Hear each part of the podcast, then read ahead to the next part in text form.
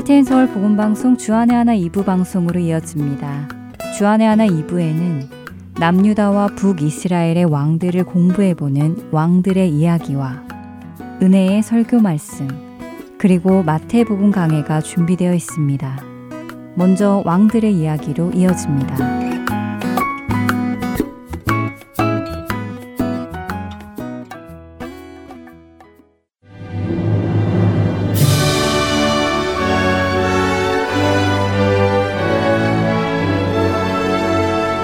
할텐 서울 복음 방송 청취자 여러분 안녕하세요. 왕들의 이야기 진행의 김민석입니다. 오늘은 열왕기하 16장과 역대하 28장에 기록된 남유다의 12대 왕 아하스에 대해 함께 살펴보겠습니다. 지난 시간 잠깐 살펴보았던 것처럼 아하스는 남유다의 11대 왕이었던 요담의 아들입니다. 요담은 그가 죽기 4년 전부터 아들 아하스와 함께 공동 통치를 했다고 말씀드렸는데요. 아버지 요담이 죽고 아하스가 남유다에서 단독 정치를 시작한 것은 북이스라엘의 18대 왕 베가가 북이스라엘을 통치한 지 17년째 되는 해였습니다. 그때 아하스의 나이는 20살이었고 그 후로 아하스는 16년간 남유다를 통치했지요. 성경은 아하스에 대해 어떻게 평가하실까요? 열왕기하 16장 2절에서 4절의 말씀입니다. 아하스가 왕이 될 때에 나이가 20세라 예루살렘에서 16년간 다스렸으나 그의 조상 다윗과 같지 아니하여 그의 하나님 여호와께서 보시기에 정직히 행하지 아니하고 이스라엘의 여러 왕의 길로 행하며 또 여호와께서 이스라엘 자손 앞에서 쫓아내신 이방 사람의 가증한 일을 따라 자기 아들을 불 가운데로 지나가게 하며 또 산당들과 작은 산 위와 모든 푸른 나무 아래에서 제사를 드리며 분양하였더라. 성경은 아하스 역시 대부분의 다른 왕들처럼 하나님께서 보시기에 정직히 행하지 아니하고 이스라엘의 여러 왕의 길로 행했다고 말씀하십니다. 이것은 단순히 북이스라엘의 일대왕이었던 여로보암 1세가 베델과 단에 금송아지를 만들어 백성들이 제사를 드리게 했던 것 이상으로 점점 더 악하게 우상을 숭배했다는 것을 의미합니다. 또한 성경은 아하스가 여호와께서 이스라엘 자손 앞에서 쫓아내신 이방 사람의 가증한 일을 따라 자기 아들을 불 가운데로 지나가게 하였다고 말씀하십니다. 신명기 18장 9절에서 12절 말씀에는 가나안 족속들이 행했던 아홉 가지 악한 행위가 기록되어 있습니다. 이로 인해 하나님께서는 가나안 족속들을 가나안 땅에서 쫓아내실 것이라고 말씀하셨지요. 아하스는 가나안 족속들이 행했던 악한 행위 중에 특별히 가장 먼저 언급된 자녀를 재물에게 불살라 우상에게 바치는 끔찍한 행위를 따라 행한 것입니다. 또한 아하스는 남유다의 다른 왕들이 백성들이 산당에서 제사 드리는 것을 묵인하고 허락한 것에 비해 자신이 직접 산당에서 우상에게 제사를 지냈습니다. 언덕 꼭대기의 큰 나무 아래에 있는 산당에서 제사를 드리는 것은 가나안의 부정한 풍습으로 이 같은 이방의 악행에 적극적으로 참여하여 하나님 앞에 범죄한 것입니다. 하나님께서는 이에 남유다와 아하스를 심판하십니다. 역대하 28장 5절에서 7절의 말씀입니다. 그러므로 그의 하나님 여호와께서 그를 아람 왕의 손에 넘기심에 그들이 쳐서 심히 많은 무리를 사로잡아 다메섹으로 갔으며 또 이스라엘 왕의 손에 넘기심에 그가 쳐서 크게 살육하였으니 이는 그의 조상들의 하나님 여호와를 버렸음이라. 르말리아의 아들 베가가 유다에서 하루 동안에 용사 12만 명을 죽였으며 에브라임의 용사 시그리는 왕의 아들 마아세아와 국내 대신 아스리감과 총리 대신 엘가나를 죽였더라. 하나님께서는 아람과 북이스라엘을 들어 남유다를 심판하셨습니다. 백성들은 포로로 잡혀갔고 살육 당했지요. 성경은 그 이유에 대해 아하스가 그의 조상들의 하나님 여호와를 버렸기 때문이라고 역대하 28장 6절에서 말씀하십니다. 그러나 신실하신 하나님께서는 남유다와 아하스를 완전히 멸하지는 않으셨습니다. 아하스가 하나님 앞에 악을 행했지만 다윗에게 주신 하나님의 약속을 지키시기 위함이었지요. 또한 아하스가 돌이켜 하나님 앞으로 돌아오기를 바라셨기 때문입니다. 그러나 이 같은 하나님의 신실하심과 사랑에도 불구하고 아하스는 하나님께로 돌이키지 않았습니다. 계속해서 하나님 앞에 악을 행했지요. 이에 하나님께서는 다시 한번 남유다를 치십니다. 에돔 사람들은 다시 와서 유다를 치고 백성을 사로잡았으며 블레셋 사람들도 유다의 평지와 남방 성읍들을 점령하였지요. 역대하 28장 19절에는 아하스가 여호와께 크게 범죄하였기 때문에 여호와께서 유다를 낮추시기 위하여 이같이 행하셨다고 말씀하십니다. 그러나 안타깝게도 아하스는 이번에도 하나님께로 돌이키지 않았습니다. 그는 하나님을 찾지 않았고 대신 아수르 왕 디글랏 빌레셀에게 도움을 청했습니다. 아하스는 아수르 왕에게 자신은 아수르 왕의 신복이며 아수르 왕의 아들이라고 스스로 일컬으며 아수르를 섬기기로 서약하지요. 그리고 그 서약의 증거로 여호와의 성전과 왕궁 곳간에 있는 은 금을 내어다가 아수르 왕에게 예물로 보내며 아람과 이스라엘의 손에서 자신을 구해달라고 요청합니다. 이 같은 아하스의 요청에 아수르 왕은 당시 유다의 동북쪽에 있었던 아람의 수도 다메섹을 쳐서 점령하고 아람의 왕이었던 르신을 죽입니다. 이후 아하스는 아수르 왕 디글랏 빌레세를 만나기 위해 다메섹으로 갑니다. 이때 아하스는 또다시 여호와 앞에 크게 범죄하는데요. 아하스는 다메섹에서 당시 아수르의 것으로 추정되는 큰 재단을 발견했습니다. 그리고는 그 재단의 모습을 그려 예루살렘에 있는 제사장 우리아에게 보내 똑같은 모양의 재단을 만들도록 하지요. 그는 하나님께서 정해주신 성전 기구의 모양을 이방신의 재단의 모양으로 바꾸어 버리는 죄를 범한 것입니다. 뿐만 아니라 아하스는 솔로몬이 봉헌했던 놋 재단의 위치도 옮기고 백성들로 하여금 모든 제사를 아하스가 만든 새로운 재단에서 드리도록 명령했습니다. 그리고 놋 재단은 자신이 오직 죽게 여쭐 일이 있을 때만 사용하겠다고 했지요. 그런데 우상을 섬기는 아하스가 정말 하나님의 뜻을 여쭤볼 때 이 재단을 사용했을까요? 학자들은 여쭤보는 행위를 하나님께서 금하신 점치는 이교적 행위로 봅니다. 그러니까 아하스가 점치는 용도로 여호와의 재단을 사용한 것이지요. 이후에도 아하스는 계속하여 성전을 뜯어 고쳤습니다. 성경은 아하스가 이같이 한 것이 아스루 왕을 두려워하였기 때문이라고 열왕기하 16장 18절에서 말씀하시는데요. 아스루 왕의 눈치를 살피고 아스루 왕을 기쁘게 하기 위해 여호와의 제단을 뜯어 고치고 그들의 신을 섬긴 것입니다. 그렇다면 아하스가 그토록 공을 들여서 섬긴 아수르 왕은 어떠했을까요?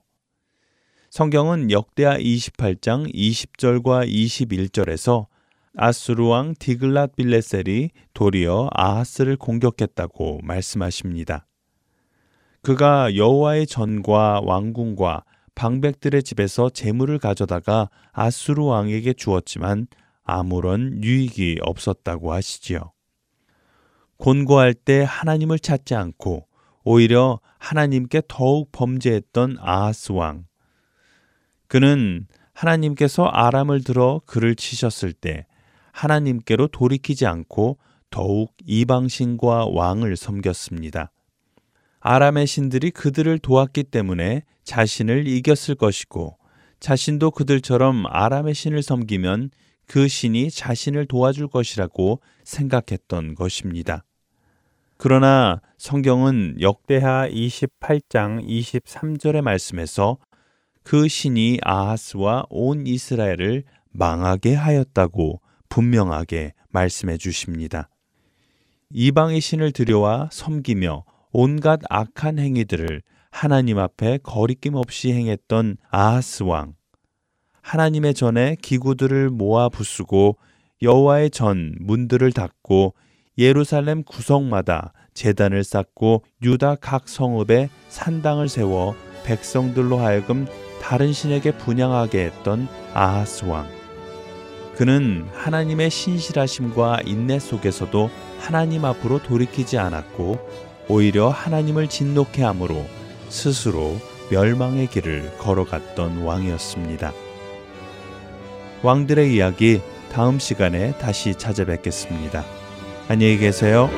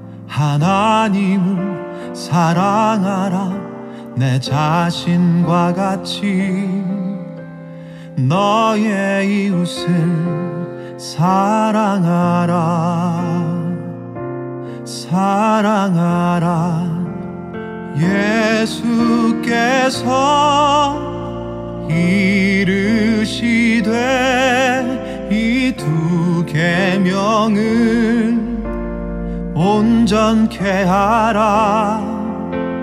두 계명이 온 율법과 선지자들의 강령이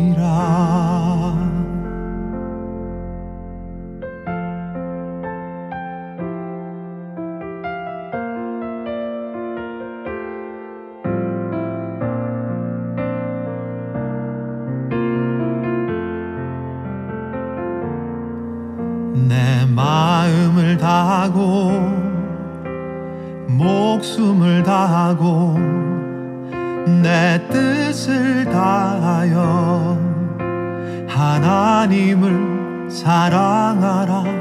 내 자신과 같이 너의 이웃을 사랑하라. 음, 사랑하라. 예수께서 이르 시되 이 두 계명을 온전케 하라. 두 계명이 온 율법과 선지자들의 강령이라. 예수께서 이르시되 이 두 계명을 온전케 하라. 두 계명이 온 율법과 선지자들의 강령이라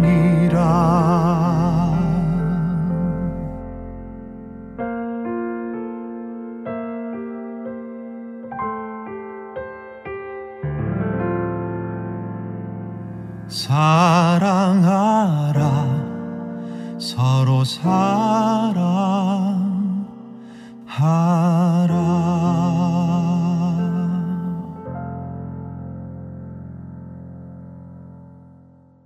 은혜의 설교 말씀으로 이어드립니다. 오늘 설교 말씀은 경기도 성남시 선안 목자교회 유기성 목사님께서 누가복음 23장 34절의 본문으로 용서의 십자가라는 제목의 말씀 전해 주십니다. 다음 주에 있을 종료 주의를 위한 설교입니다. 은혜의 시간 되시길 바랍니다.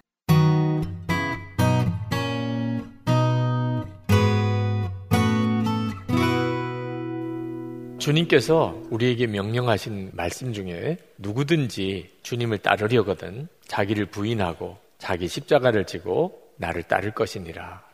마태복음 16장 24절에서 그렇게 말씀하셨습니다. 우리 모두는 다 자기 십자가를 지고 주님을 따르는 사람이라는 뜻입니다.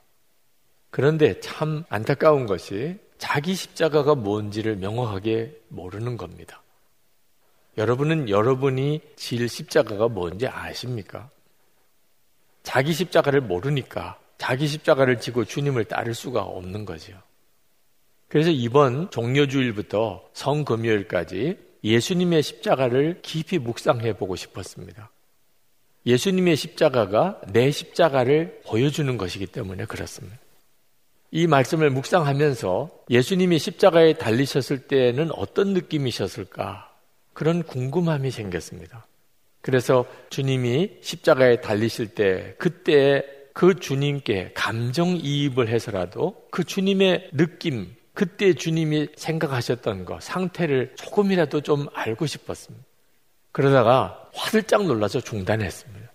예수님이 십자가에 못 박히실 때 양쪽 손목을 대못으로 박히는 바로 그 부분을 묵상하다가 그냥 벌떡 자리에 일어나서 중단했습니다.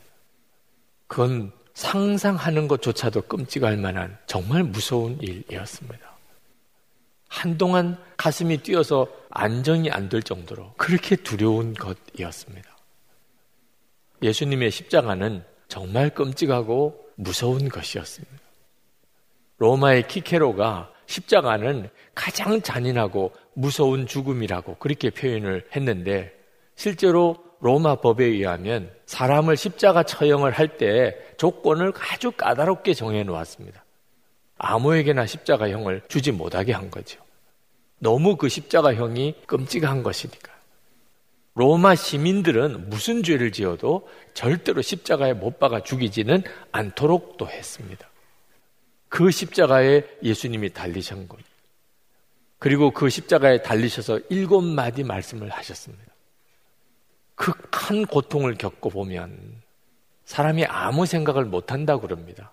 아프다는 것 외에는 아무 생각이 안 나는 거죠. 예수님께서 십자가에 달리신 그 고통은 정말 우리가 당하는 모든 고통의 가장 최악의 고통일 것입니다. 그때 예수님이 일곱 마디를 하셨는데 비명이었을까요? 신음이었을까요? 우리가 한번 살펴보시면 좋겠습니다. 이 십자가에서 일곱 마디의 말씀이 저와 여러분의 삶을 완전히 바꾸어 놓을 것이라고 저는 믿습니다.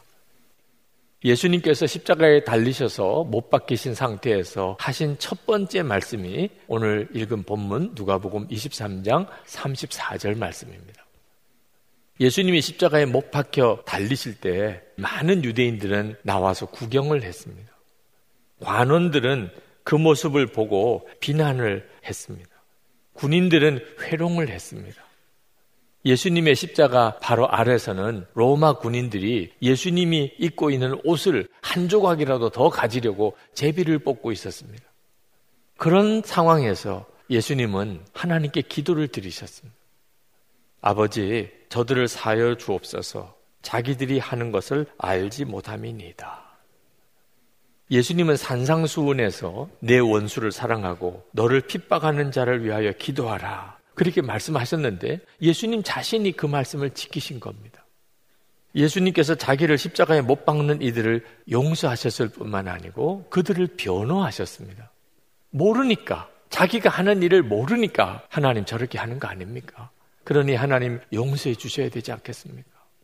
실제로 예수님을 십자가에 못 박은 이들은 자기들이 무슨 일을 하는지 몰랐습니다. 알았다면, 하나님의 아들을 십자가에 못 박는 줄 진짜 알았다면, 그렇게 할 사람 누가 있겠습니까? 그런데 모르고 지었다고 죄가 아닌 것은 아닙니다. 오히려 죄를 짓고도 죄인 줄 모르는 것이 정말 무서운 것입니다.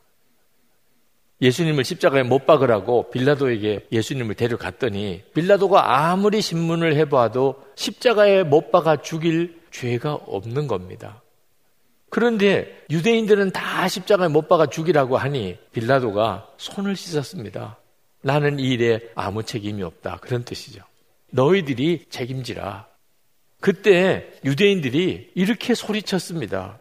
마태복음 27장 25절에서 그 피를 우리와 우리 자손에게 돌릴지어다. 정말 모르고 한 말이겠죠. 안다면 이런 말 못하죠. 하나님의 아들을 십자가에 못 박아 피 흘리게 한 그 죄값을 자기들과 자기 자손들에게 돌리라. 어떻게 이런 말을 할 수 있어요? 정말 몰랐던 거예요. 모르고 그 끔찍한 죄를 지었던 겁니다. 사람들이 흔히들 어떻게 죄 안 짓고 살 수 있느냐 그런 말 합니다. 정말 모르니까 하는 거예요. 죄가 뭔지 정말 모르니까. 조나단 에드워드가 이런 말을 했습니다. 그 사람들을 지옥에 1분만 가 있게 한다면 그는 평생 죄를 안 짓고 살 것이라. 사람들이 죄가 뭔지를 모릅니다. 그러니까 죄 안 짓고 어떻게 살아? 마음을 죄에다가 열어놓고 있는 겁니다. 그래서 죄를 짓고 죄의 종로를 하는 겁니다. 어떤 모임에 가서 이 땅에 음란물이 다 제거되기를 우리 기도합시다. 우리 능력으로는 할 수 없지만 기도는 할 수 있잖아요. 그랬더니 어떤 분이 대답하기를 그러면 무슨 재미로 사느냐? 깜짝 놀랐습니다. 모르는 거예요. 죄가 얼마나 무서운지를 실제로 모르는 사람들이 너무나 많습니다. 비록 그들이 하나님의 아들을 십자가에 못 박는 것이 얼마나 무서운 죄인지, 그리고 자기들이 못 박는 그분이 하나님의 아들인지를 그들이 몰랐다 하더라도 그 죄값을 어찌 작다고 말하겠습니까? 그 죄의 값이 어떻게 그냥 없어지겠습니까? 그런데 예수님은 한사코 하나님께 매달리셨어요. 아, 지금 예수님의 손과 발에 대못이 박혀 있는 상황입니다. 그런 상황에서 하나님께 하나님 몰라서 저러니 저들을 용서해 주셔야 하지 않겠습니까? 그렇게 기도하셨어요. 이 기도가 응답 받았을까요? 응답 못 받았을까요? 50일이 지나고 난 다음에 오순절 마가다락방에 성령이 임하고 그리고 베드로가 뛰쳐나가서 예루살렘 거리에서 너희들이 죽인 그 예수가 그리스도 부활하셨다고 그렇게 선포했을 때 수많은 사람들이 어찌할꼬 하면서 베드로에게 나와왔습니다. 그때 베드로가 그들에게 말하기를 자기가 지은 죄를 회개하고 죄 사함을 받으라. 그리고 예수 그리스도의 부활의 복음을 전해 주었습니다. 그날 3천 명이 넘게 예수를 믿었다고 그랬습니다. 어떻게 이런 일이 벌어지죠? 예수님이 십자가에서 기도하셨기 때문에 저들의 죄를 사하여 달라고 기도하셨기 때문에 그런 역사가 일어난 거죠. 유대인들이 예수님을 십자가에 못 박은 것만 아닙니다. 우리 모두가 다 사실 예수님을 십자가에 못 박은 자입니다. 저와 여러분의 죄 때문에 예수님이 십자가에 못 박히셨잖아요. 예수님께서 십자가에서 저들이 자기가 하는 것을 알지 못하니 아버지 저들을 사여 주옵소서. 이 기도는 그 현장에 있었던 그 유대인들과 로마 관원들에게만 한 기도가 아닙니다. 베드로가 예수님을 세 번이나 부인했을 때 예수님은 이 기도를 하셨습니다. 저가 하는 일을 알지 못하니 아버지 저를 사여 주옵소서. 스데반을 죽이려고 사울이라고 하는 사람이 돌을 던져서 스데반을 죽이는 끔찍한 일을 벌일 때 그때 주님은 그 사울을 위해서 기도하셨습니다. 자기가 하는 일을 알지 못하니 저희를 사하여 주옵소서. 똑같이 저와 여러분을 위해서도 주님은 그렇게 기도하셨습니다. 주님은 우리를 정결하게 하시고 새날을 시작할 수 있게 해주시는 은혜가 바로 예수님께서 십자가에서 이 기도를 저와 여러분을 위하여 드리셨기 때문입니다. 라비 재커라이어스라고 하는 분이 용서에 대한 설교를 하시면서 거기에 한 초등학교 선생님의 시를 인용을 했습니다. 수업이 끝났다. 그 아이는 떨리는 입술로 내 책상 앞에 왔다. 선생님, 새 종이가 있나요? 이번 건 망쳤어요. 나는 온통 얼룩진 종이를 받고 깨끗한 새 종이를 주었다. 그리고 그 아이의 지친 마음을 향해 속삭였다. 얘야, 이번엔 더 잘해보렴. 하루가 끝났다. 나는 떨리는 마음으로 보조 앞에 나아갔다. 주님, 새 날이 있나요? 오늘은 망쳤어요. 주님은 온통 얼룩진 내 날을 받고 깨끗한 새 날을 주셨다. 그리고 나의 지친 마음을 향해 속삭이셨다. 얘야, 이번엔 더 잘해보렴. 여러분의 지난 주간은 어떠셨나요? 오늘 주님 앞에 우리가 어떻게 나올 수 있었나요? 주님께서 저가 하는 일을 저가 모르는 것이니 저를 사여 달라고 하나님께 구하셨기 때문에 그 용서의 은혜로 오늘도 우리가 주님 앞에 나온 거잖아요. 그리고 주님은 우리에게 새 날을 오늘 주시는 거잖아요. 다시 시작해보라. 이제는 어제 같이 살아보지만, 이제는 정말 거룩하고 경건하게 한번 살아봐. 그렇게 새 날을 우리가 허락받은 거잖아요. 그러면 우리가 져야 될 십자가는 뭐죠? 똑같이 바로 이 용서의 십자가입니다. 예수님의 제자였던 스데반, 그는 예수님의 부활을 전하다가 돌에 맞아 죽습니다. 그런데 그는 죽을 때 꼭 예수님 이 기도를 드렸습니다. 하나님 저들을 사하여 주옵소서. 그 기도에 사도 바울이 구원받았습니다. 스데반 죽이는데 주동자 역할을 했던 그 사울이 예수님을 만나고 사도 바울이 되었습니다. 사도 바울도 유대인들에게 얼마나 시달림을 당하고 핍박을 당했는지 모릅니다.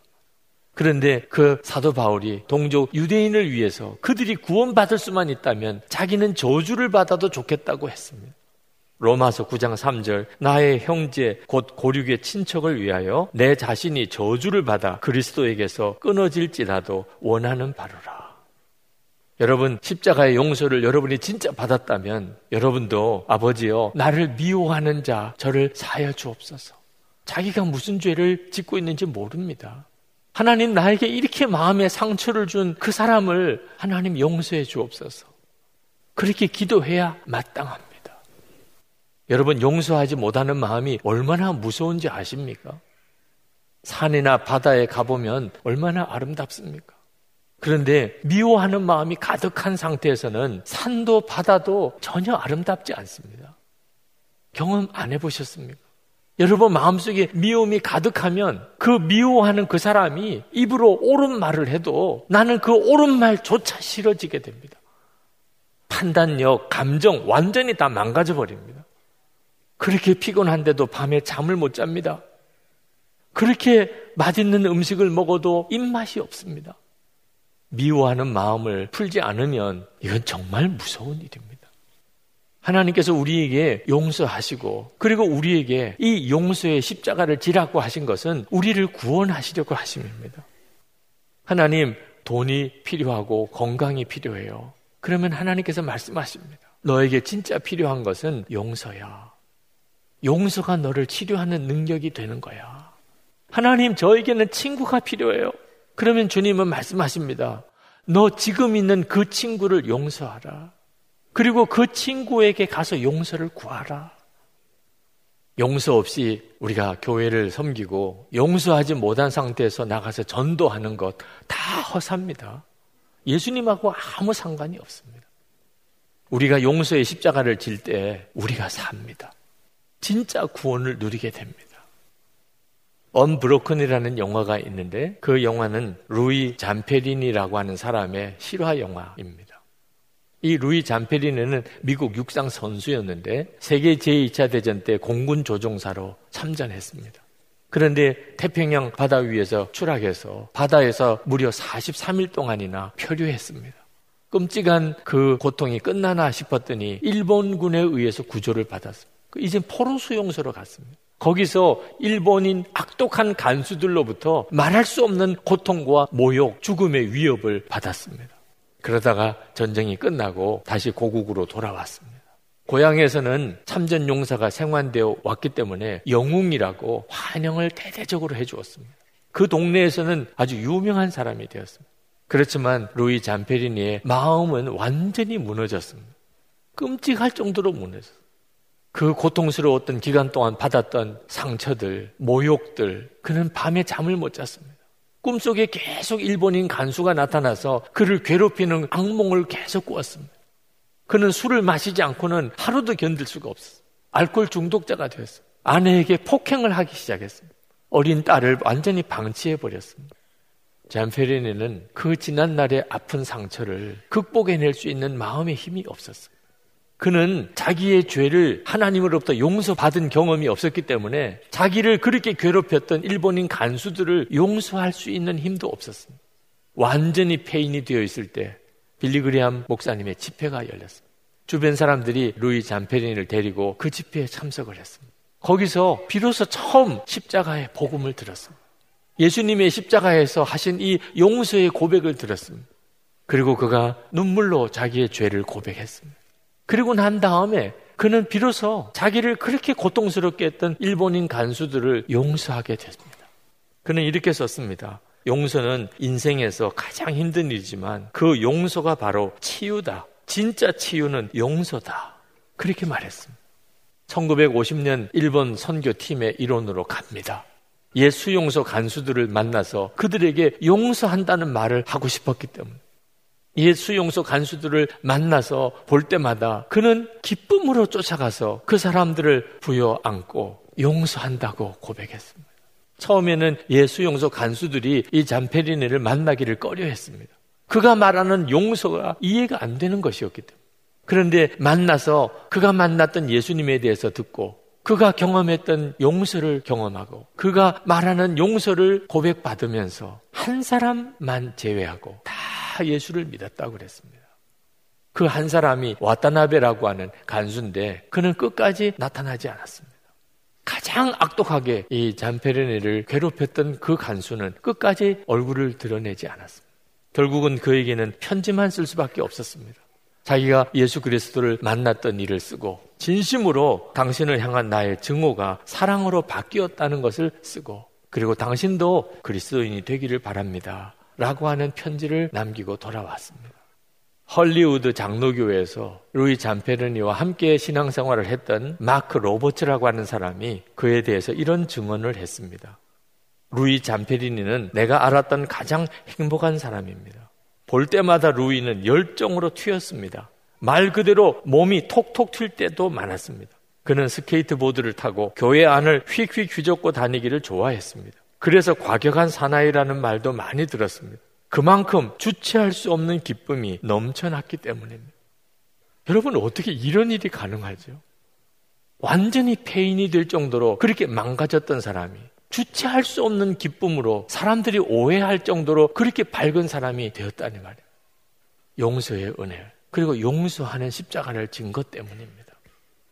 사람들은 좋은 사람 만나기를, 그런 사람 만나기를 좋아합니다. 선한 사람 만나는 것을 좋아합니다. 아주 아름다운 사람을 만나는 것을 좋아합니다. 죄인은 만나기 싫어합니다. 근데 여러분 아십니까? 예수님께서 우리를 처음 만나 주신 곳이 어딘지, 우리의 죄에서 예수님은 우리를 처음 만나 주셨습니다. 예수님의 이름이 자기 백성을 저희 죄에서 구원할 자입니다. 우리도 모든 인간관계 시작은 그 사람의 죄에서 시작하는 겁니다. 그 사람의 죄를 내가 용서할 때 비로소 진정한 관계가 시작이 되는 겁니다. 하나님, 저가 알지 못해서 그러니 저를 사하여 주옵소서. 이 고백이 여러분을 살리는 겁니다. 그렇지 않으면 죽습니다.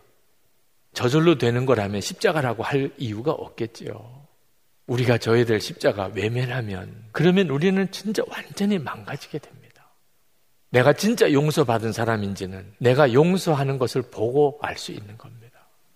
오늘 말씀을 준비하면서 저는 저 개인적으로 저에게 두 가지 질문을 해 보았습니다.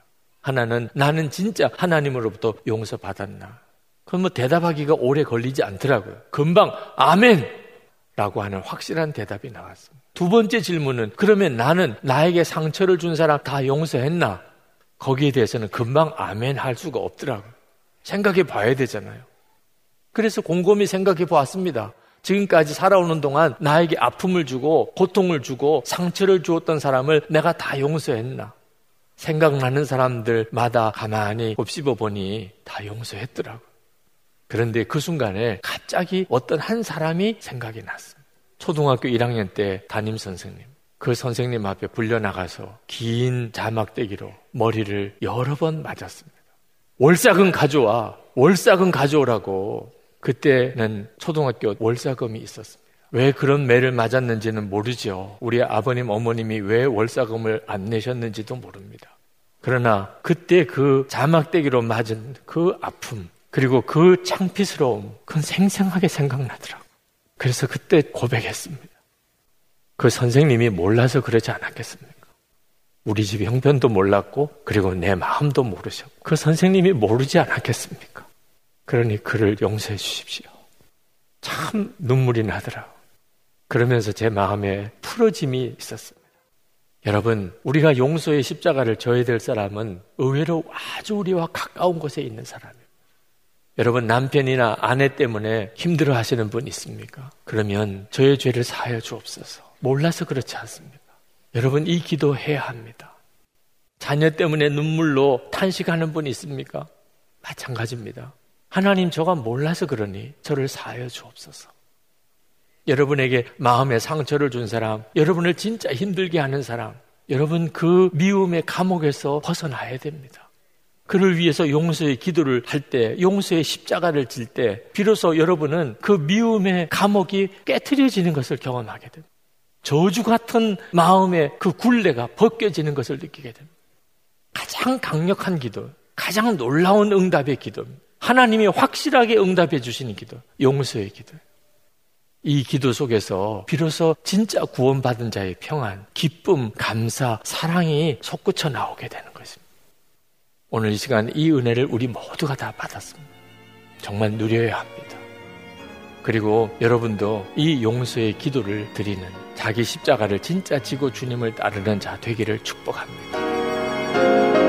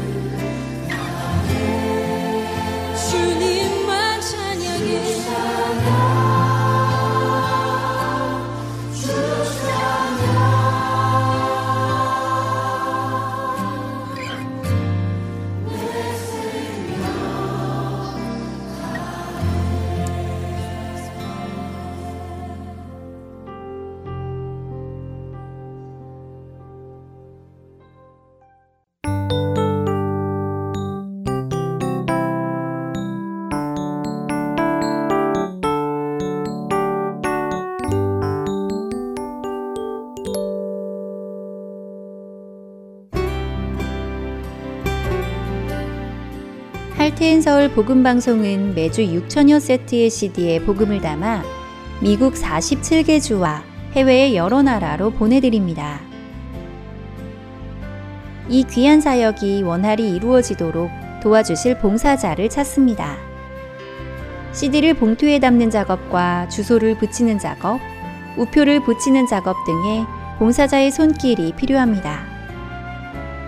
영혼을 살리고 세우는 이 사역에 동참하실 분들은 전화번호 602-866-8999로 연락 주시기 바랍니다.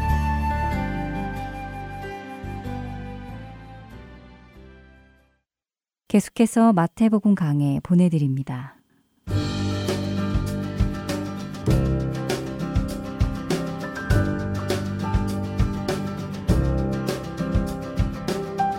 마태현 서울 복음방송 애청자 여러분 안녕하세요. 마태복음 강의 김태종 목사입니다. 지난주 우리는 마태복음 7장 1절에서 12절까지의 내용을 통해 공동체 안에서의 그리스도인의 삶에 대해 생각해 보았습니다. 오늘은 7장 13절부터 나머지 내용을 살펴보며 산상수훈의 내용을 마무리하도록 하겠습니다. 13절부터 나머지 내용은 산상수훈의 결론으로 총 3개의 단락으로 구분할 수 있습니다. 13절부터 14절까지는 좁은 문, 15절부터 23절까지는 참과 거짓, 그리고 24절부터 27절까지는 반석 위에 지은 집과 모래 위에 지은 집으로 나눌 수 있습니다. 먼저 첫 번째 부분의 내용을 살펴보도록 하겠습니다.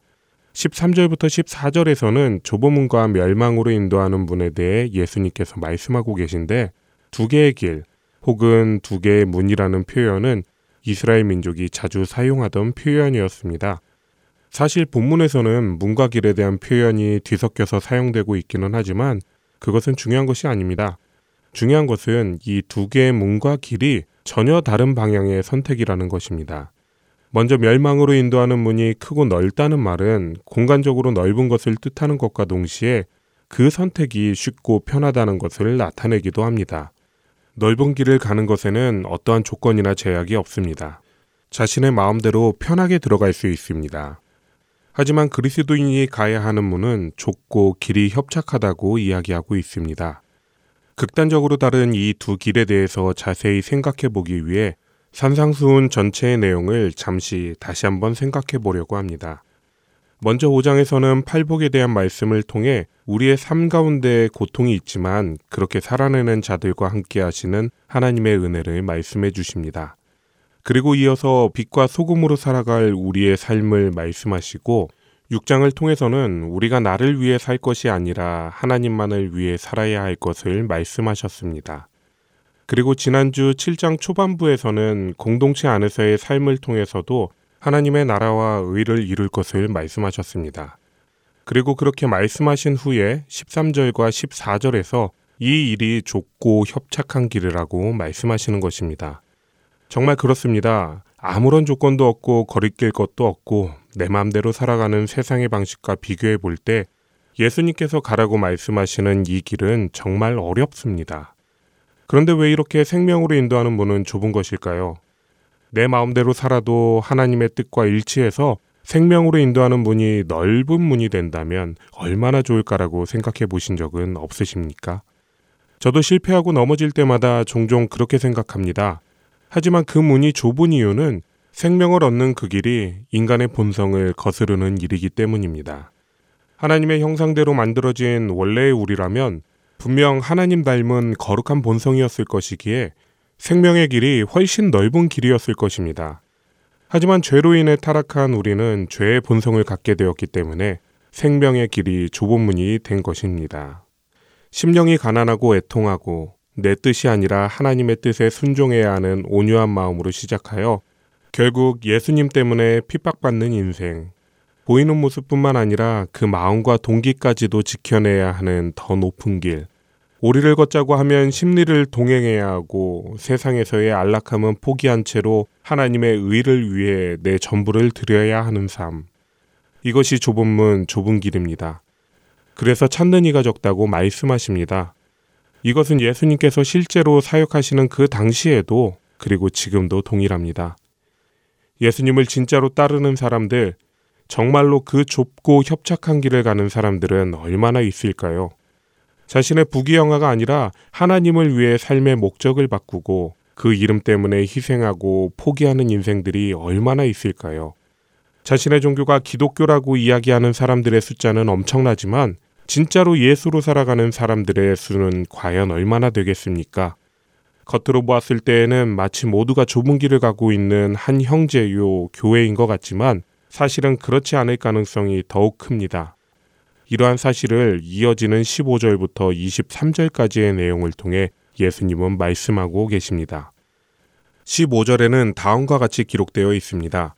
거짓 선지자들을 삼가라 양의 옷을 입고 너희에게 나아오나 속에는 노략질하는 일이라. 겉은 마치 목자와 같은 모습이지만 속은 양을 잡아먹는 이리와 같은 거짓 선지자를 경고하십니다. 당시 이스라엘의 목자는 겉은 양의 가죽이고 안은 양털로 된 옷을 입었다고 합니다. 그래서 양의 옷을 입었다는 것은 그가 양을 돌보는 목자인 것처럼 가장하여 양들에게 다가가는 것이라고 해석하는 학자들도 있습니다. 또는 양은 하나님의 백성을 상징하기에 양의 옷을 입었다는 것은 그들이 하나님의 백성인 것처럼 변장하고 속이는 것을 말씀하셨다는 견해도 있습니다. 전자의 경우는 그 선지자가 진짜인지 가짜인지에 관심을 둔 해석이고 후자는 거짓 선지자뿐 아니라 진짜 하나님의 백성과 가짜 하나님의 백성이 누구인지로 관심을 넓힌 해석이라고 볼 수 있습니다.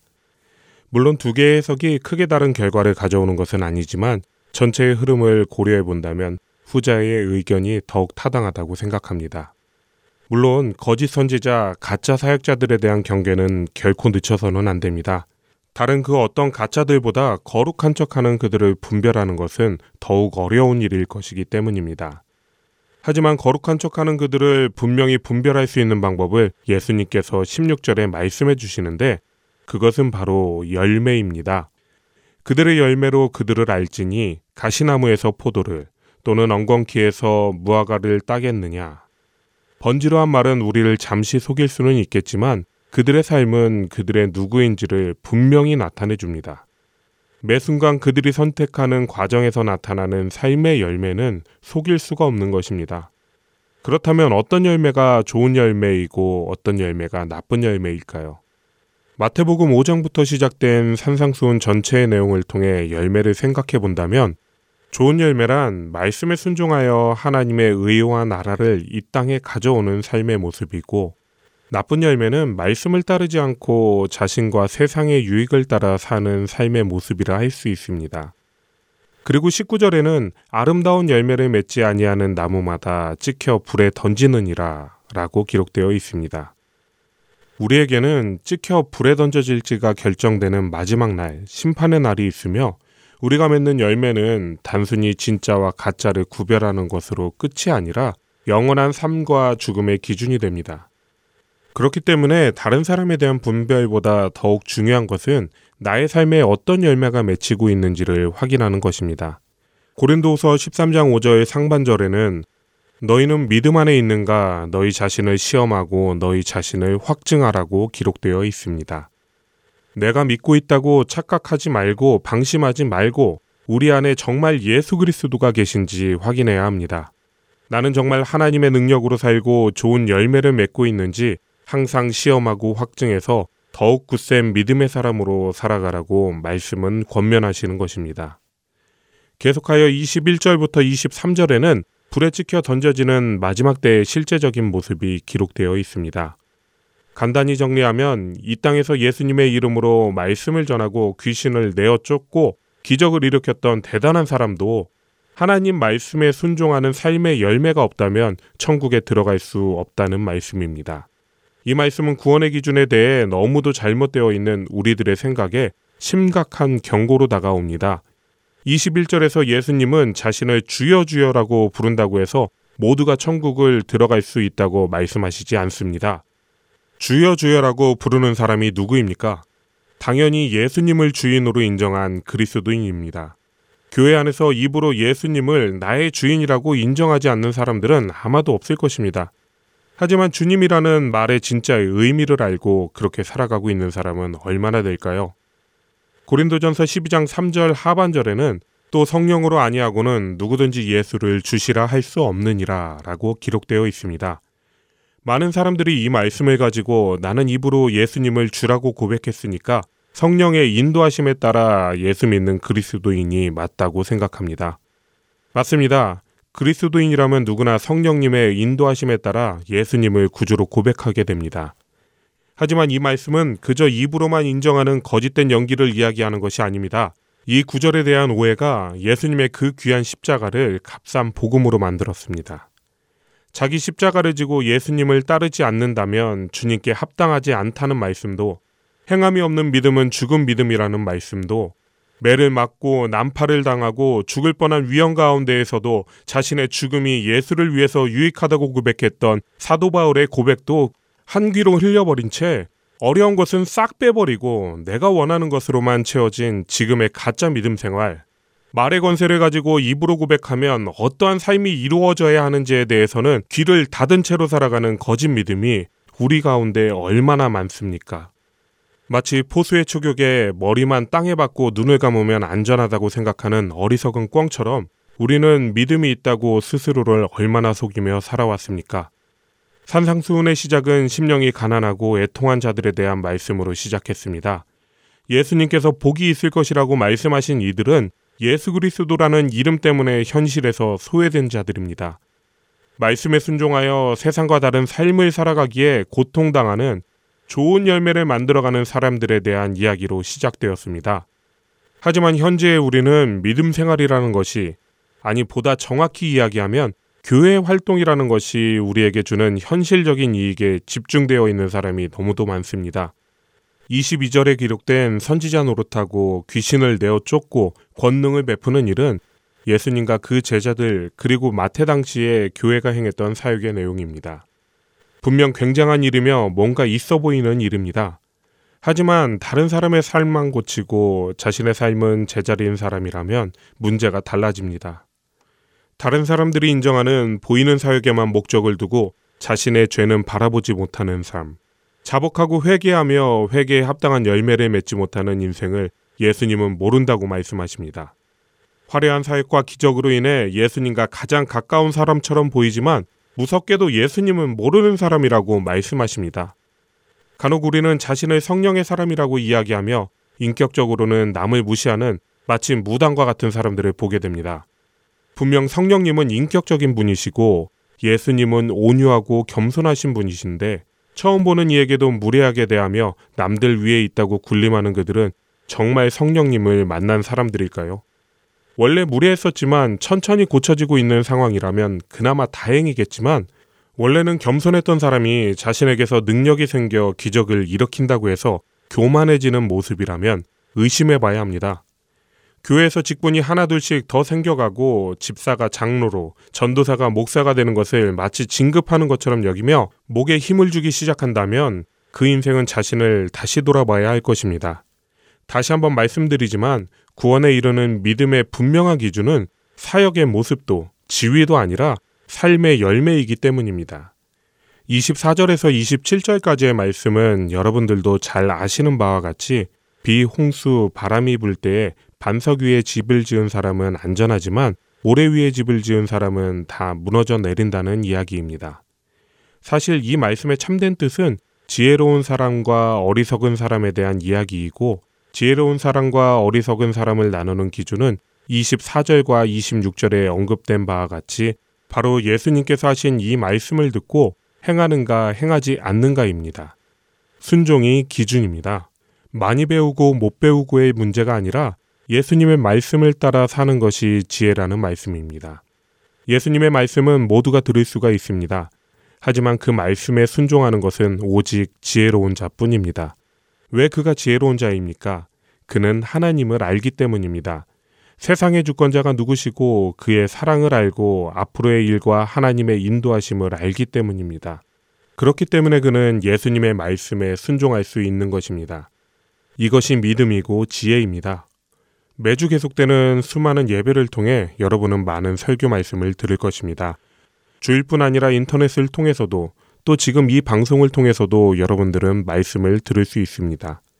그리고 말씀을 들을 때 마음의 뜨거움도 생길 것이고 감동도 있을 것입니다. 거룩한 마음의 결단도 분명히 있을 것입니다. 하지만 만약 거기서 멈춘다면 머릿속의 생각과 감정으로 멈추고 더 이상 움직이지 않는다면 그것은 불신앙이라는 것을 아십니까? 그것이 모래 위에 집을 짓는 일이고 어리석음이라는 것을 아십니까? 그냥 그 자리에 멈춰 있는 것 또한 어리석음입니다. 어떻게 하나님의 계획과 마음과 사명을 알고 있는 지혜로운 자가 그 자리에 멈춰 있을 수 있겠습니까?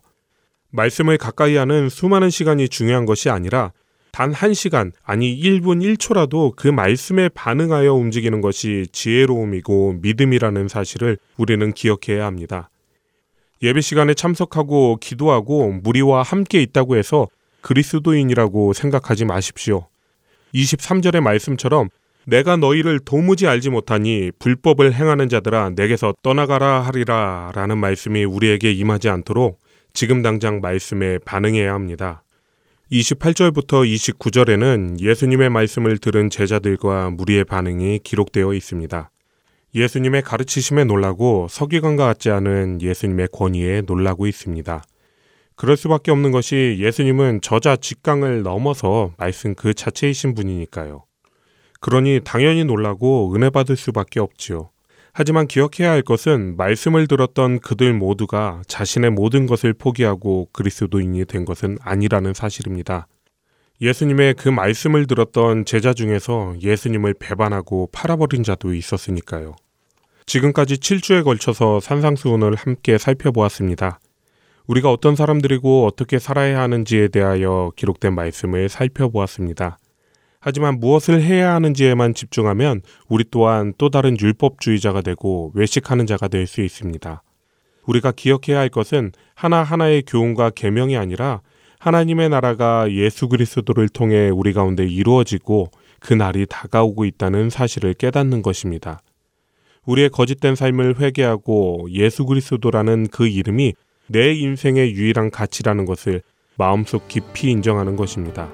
그렇게 살아갈 때에 우리의 삶은 말씀에 순종하는 주님과 동행하는 진짜 하나님의 나라가 될 것입니다. 한 주 동안도 그렇게 천국을 이루어가는 우리 모두가 되시길 소원하며 마태복음 강해 마치겠습니다.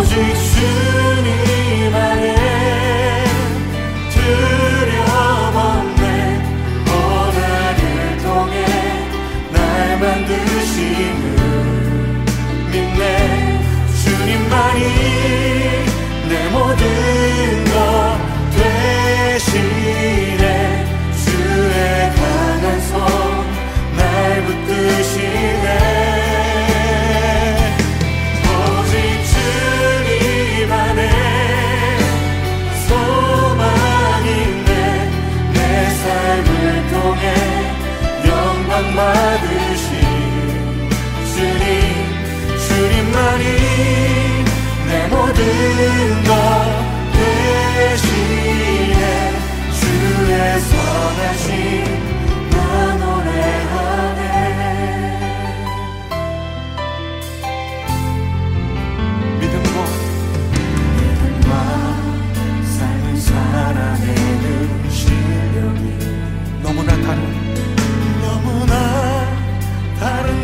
모습을 볼때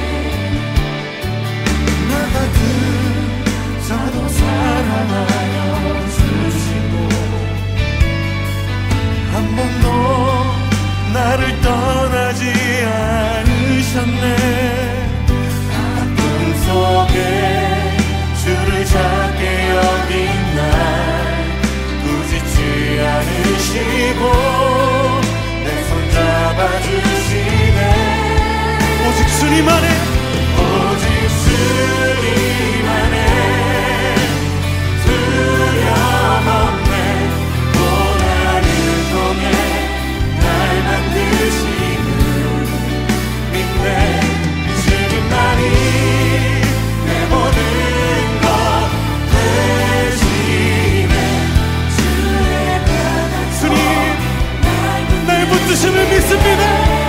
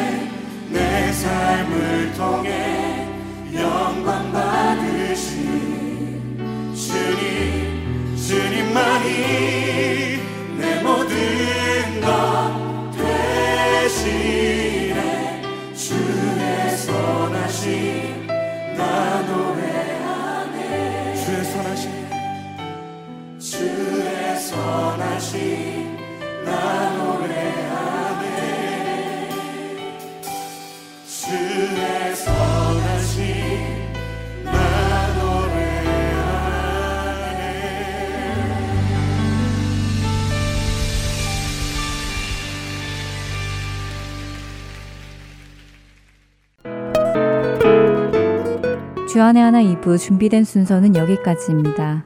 함께 해주신 여러분께 감사드립니다. 다음 시간에 뵙겠습니다. 안녕히 계십시오.